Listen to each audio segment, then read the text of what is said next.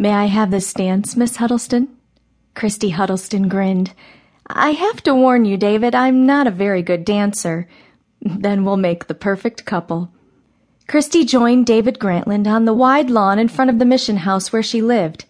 David, the young mission minister, looked especially charming today. He was wearing his best suit and his dark hair was slicked back neatly. Christy was wearing her favorite dress made of bright yellow linen with crisp white lace down the bodice. In her braided, sun-streaked hair, she wore a matching yellow bow.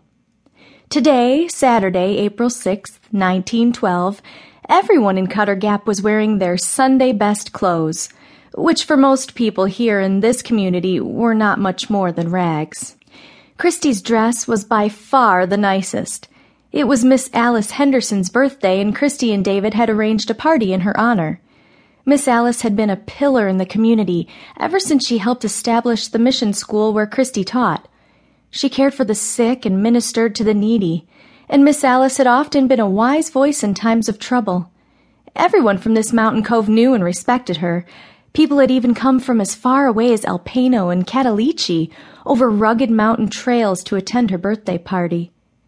It was turning out to be quite a celebration, too. On this early April afternoon, the air was warm and sweetly scented. The great Smoky Mountains in this remote corner of Tennessee had finally begun to cast off the winter gloom. Children danced and twirled to the music of dulcimer and fiddle. The mountain women wore sprigs of flowers in their hair. Even Cutter Gap's gruff Dr. Neil McNeil wore a daffodil in his lapel. It was also different from the fancy afternoon teas Christy used to attend back home in Asheville, North Carolina. She'd left her well-to-do family to come teach in Cutter Gap just 4 months ago. When she'd first arrived, these mountain people had seemed backward, poor, and uneducated. Sometimes Christy had even found them frightening. But many things had changed, herself included, in those few short months. And now when she looked around the lawn, she saw past the shabby clothes and the bare feet. Instead, among the crowd, she saw some of her students and her friends, and the memories of Asheville seemed a little dull by comparison.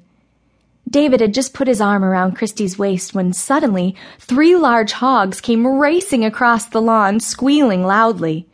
They were being chased by Creed Allen, an energetic 9-year-old. 2 of the hogs which lived under the school had bright pink bows tied around their necks. Creed was carrying a 3rd bow.